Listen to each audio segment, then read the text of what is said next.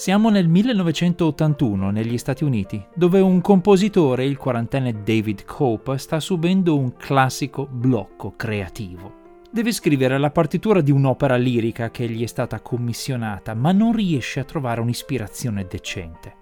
Da appassionato di informatica si chiede se il suo computer possa assisterlo, imparando il suo stile e aiutandolo a prendere delle decisioni musicali nei momenti di scarsa creatività e così comincia a scrivere un programma per Apple Macintosh al quale dà poi in pasto la collezione delle cosiddette invenzioni di Johannes Sebastian Bach, uno dei suoi compositori preferiti. A questo programma dà il nome Experiments in Musical Intelligence, in acronimo EMI, che lui pronuncia EMI. Sette anni dopo, nel 1988, EMI genererà il primo di una serie di brani nello stile di Bach, come quello che state ascoltando in sottofondo, e nel 1997 riuscirà a ingannare il pubblico durante un esperimento all'Università dell'Oregon. In un confronto alla cieca fra un brano autentico di Bach, uno scritto da un compositore contemporaneo nello stesso stile, e uno generato da Emmy, il pubblico decide che il brano di Emmy, quello generato dal computer, è il vero Bach. Questa è la storia della musica sintetica generata dalle intelligenze artificiali e di come sta cambiando il nostro modo di pensare alla musica e di produrre musica. Benvenuti a questa puntata del Disinformatico, il podcast della radio televisione svizzera dedicato alle notizie e alle storie strane dell'informatica. Io sono Paolo Attivissimo.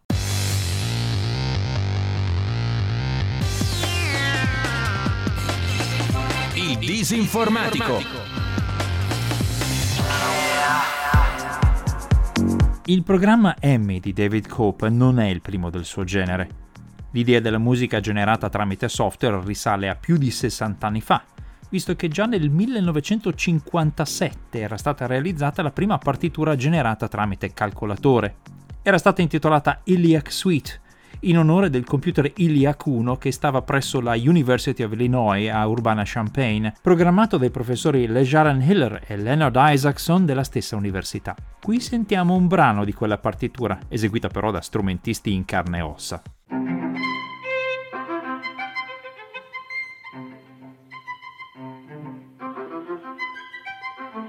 Nel 1965 l'inventore Ray Kurzweil aveva presentato alla TV americana un pezzo per pianoforte generato da un computer, costruito e programmato da lui, che era in grado di riconoscere gli schemi presenti nelle composizioni preesistenti e usarli per creare nuove melodie. All'epoca Ray Kurzweil aveva 17 anni. My name is Raymond Kurzweil and I'm from Queens, New York. Negli anni successivi Ray Kurzweil rivoluzionerà il riconoscimento ottico dei caratteri, la sintesi vocale, il riconoscimento vocale e gli strumenti elettronici a tastiera. Eh, scusate se è poco. Oggi lavora a Google. C'erano stati degli esperimenti ancora precedenti negli anni 50, ma riguardavano la riproduzione di musica tramite computer. Il matematico Alan Turing, uno dei massimi pionieri dell'informatica, noto soprattutto per la decrittazione dei codici delle comunicazioni militari naziste durante la Seconda Guerra Mondiale, era riuscito a far riprodurre a uno degli enormi primitivi computer dell'epoca dei brani musicali. Quello che state per sentire è uno spezzone della registrazione più antica di musica generata da computer di cui si abbia conoscenza risale al 1951 ed è incisa su un disco di acetato che si trova negli archivi della BBC. Dopo l'inno nazionale e una canzoncina per bambini, il computer si cimenta in In the Mood di Glenn Miller.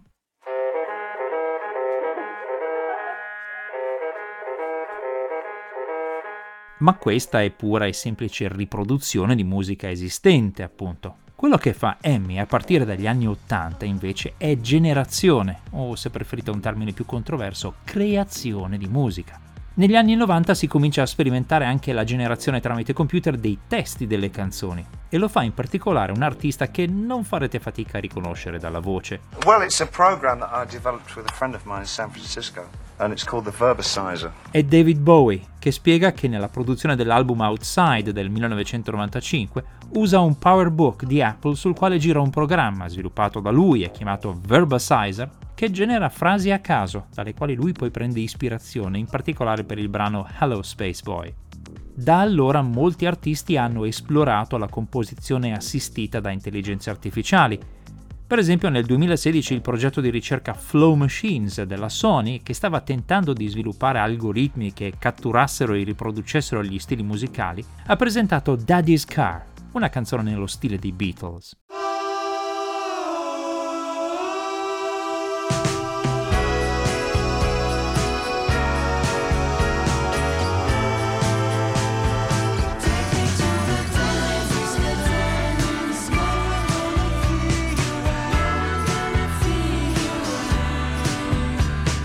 Lo stile beatlesiano è abbastanza azzeccato, ma il risultato è un mix abbastanza insoddisfacente di cliché. Due anni più tardi, nel 2018, lo stesso progetto di Flow Machines ha creato insieme all'artista musicale Skugge e un vasto numero di collaboratori l'album Hello World, che viene considerato il primo album pop composto insieme a un'intelligenza artificiale. I progressi si fanno sentire.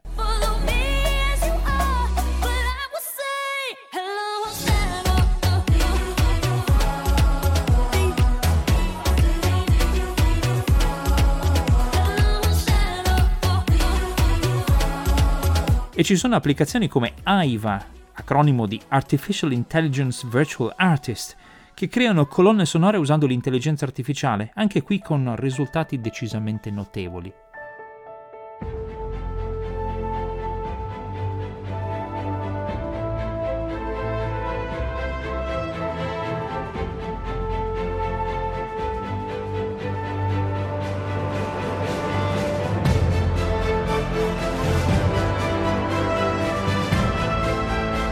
La ricerca galoppa, insomma, ma sorprendentemente uno dei maggiori ostacoli per chi lavora in questo campo non è la potenza di calcolo, è il copyright che obbliga a usare come corpus di addestramento soltanto brani liberamente utilizzabili. Questo porta a situazioni surreali, come per esempio quella dei ricercatori costretti a lavorare solo su musica folcloristica finlandese perché la Finlandia ha meticolosamente catalogato, indicizzato e reso pubblicamente disponibile un ampio e dettagliatissimo archivio di questo tipo di musica. Ma se si prendono i brani musicali delle classifiche per darli in pasto a un sistema di machine learning che generi altri brani dello stesso tipo, si rischia di inciampare nelle complicatissime leggi sul diritto d'autore, che oltretutto sono differenti nei vari paesi. Nonostante questa limitazione, l'uso dell'intelligenza artificiale nella musica continua, sia come aiuto per gli artisti in cerca di nuove idee, sia come produzione completamente autonoma, perché mai come oggi c'è fame di musica. Serve infatti musica nei videogiochi, serve musica nei video promozionali aziendali, e serve musica per i podcast e per i video degli youtuber che vivono con l'incubo di trovarsi bannati o demonetizzati perché il sistema automatico di riconoscimento della musica di YouTube si è accorto che un brano che si sente in un loro video è sotto copyright. Serve insomma tanta musica, serve subito e deve costare poco e non ci sono compositori sufficienti. Sono nate così aziende come Ampere, Handel o Mubert che permettono di selezionare un genere e una durata e poi modificare la bozza generata dall'intelligenza artificiale fino a ottenere il prodotto desiderato, che può essere poi utilizzato con una licenza che mette al riparo da contestazioni di copyright.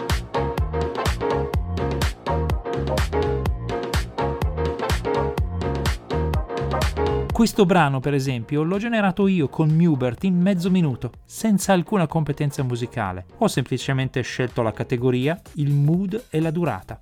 Non sarà un capolavoro, ma se devo semplicemente metterlo come sottofondo per animare un video di compleanno su YouTube senza problemi di copyright, è più che sufficiente. C'è anche chi si spinge oltre, come appunto Handel, immaginando sottofondi musicali generati in tempo reale basandosi sulle condizioni meteo, sulle pulsazioni cardiache, per accompagnarci nell'attività fisica, nello studio e nel relax. Immaginate la vostra vita ma con una colonna sonora continua ritagliata su misura per voi.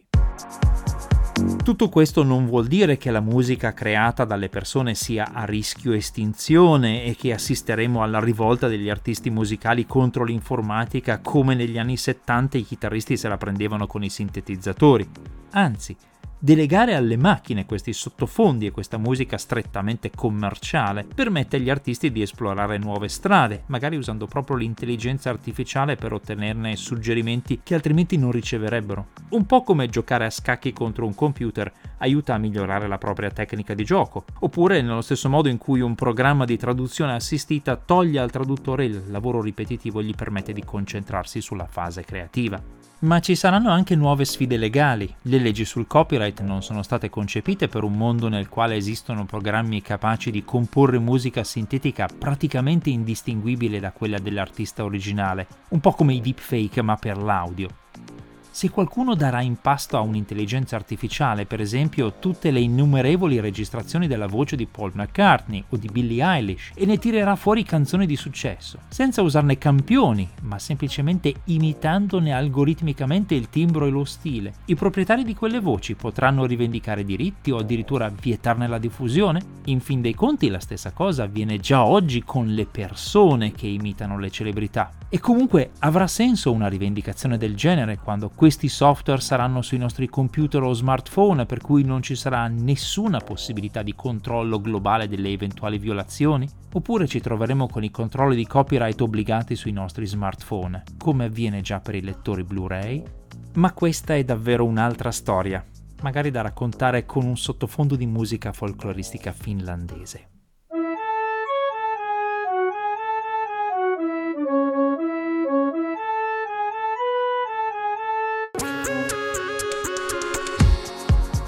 Grazie per aver seguito questa puntata del Disinformatico, una produzione della RSI, Radio Televisione Svizzera. Questo podcast viene pubblicato ogni venerdì presso www.rsi.ch il disinformatico, dove trovate anche le puntate precedenti. La serie di podcast è disponibile anche su tutte le principali piattaforme podcast. Come consueto, i testi integrali con i link e le fonti di riferimento sono pubblicati presso disinformatico.info e se avete commenti, correzioni o segnalazioni, potete scrivermi una mail all'indirizzo paolo.attivissimo-rsi.ch. A presto!